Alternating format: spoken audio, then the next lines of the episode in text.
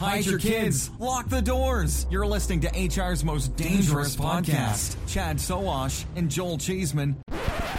Hey, boys and girls, it's Joel Cheeseman of the Chad and Cheese Podcast, and this is The Shred for the second week of February 2024. The Shred is a weekly roundup of who's raised funds, who's been acquired, and who's on the move in the world of recruitment. The Shred is brought to you today by Jobcase, the online community where workers of all kinds like hourly employees, tradespeople, and healthcare technicians, access jobs, make connections, and support each other in every aspect of their work life. Jobcase has over 100 million workers on the platform.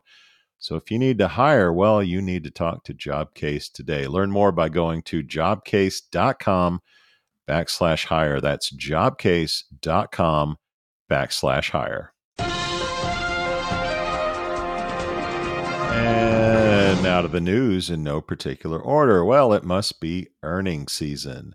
Recruit Holdings, the fifth largest staffing firm in the world, experienced a 4.5% decline in third quarter revenue with decreased job postings on platforms like Indeed and Glassdoor, both owned by Recruit Holdings. Despite a slight increase in staffing revenue in Japan, revenue dropped in Europe, the US, and Australia.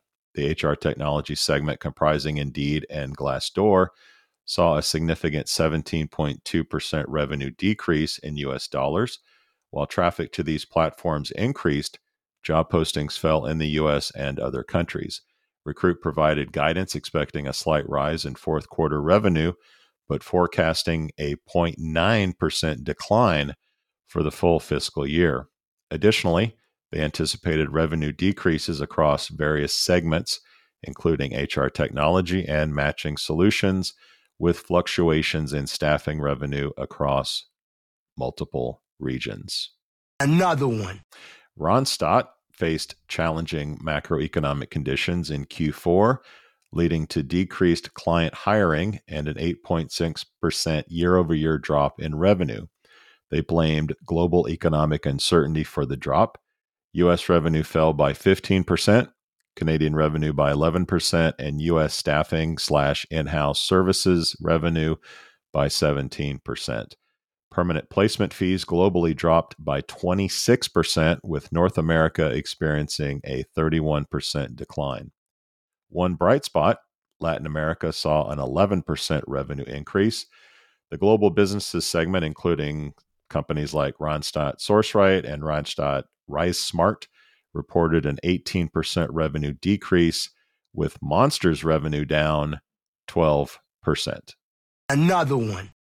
DHI Group reported a 6.2 year over year revenue decline in Q4, with its DICE operations experiencing a 12.5% decrease, while clearance jobs revenue rose by 9.1%.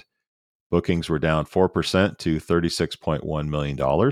The company anticipates full year 2024 revenue to decline by a single digit. Another one. London based Deazy, a developer team building startup, has acquired London based Geektastic, enhancing its recruitment process by utilizing Geektastic's candidate assessment and peer reviewers. The companies claim this acquisition allows Deazy to showcase the skills and quality of its developer community more transparently to potential clients. Geektastic offers both pre built and customized code challenges with a platform integrated into HR systems and including managed human reviews, assessing candidates' coding skills and soft skills with peer reviewers from companies like Google and Amazon. Terms of the deal were not disclosed.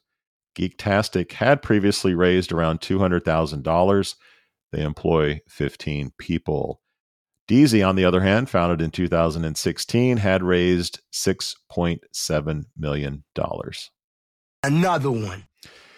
Israeli Israeli based uh, HRIS solution HiBob has acquired London based payroll automation platform Pento, with the terms of the deal undisclosed. Pento's tools aim to streamline payroll processing, reducing the time required and enhancing transparency for employers. The acquisition aims to integrate Pento's capabilities seamlessly into HiBob's existing offerings, providing an all in one solution for customers. Backed by investors like Tiger Global, Pento has raised approximately $54 million prior to the acquisition. Founded in 2016, Pento employs 55 people, while HiBob, who's raised $150 million, employs just south of 1,000 people. Another one. Hungarian startup Qneiform has secured 750,000 euros in pre seed investment. Qneiform's tools enable users to benchmark teams, identify talent gaps, forecast departures, and develop succession plans. The company says this funding will fuel Qneiform's expansion into new industry verticals and geographic regions, enhancing its AI powered product platform. Founded in 2022, the company employs 19 people. Another one. iCIMS has a new chief product officer. Eric Connors joins the ATS provider and will lead global product strategy and drive the development of new innovations. Prior to iCIMS, Connors spent time at companies like Oracle, CoreLogic, and ran his own consulting firm. He's a Penn State grad with a master's from Wharton. Another one. Guys, all employee data is provided by our friends at LinkedIn. Be sure to tune into the weekly show for this and more news and commentary from the world of recruiting. Big thanks to Jobcase for supporting the shred. No matter the size of your company, you can quickly find great workers in the Jobcase community, whether you need one employee around the corner or want to hire hundreds across the country. Jobcase helps you find the right people and find them fast. Hit up jobcase.com backslash hire today to learn more. Again, that is jobcase.com backslash hire. Cheeseman out.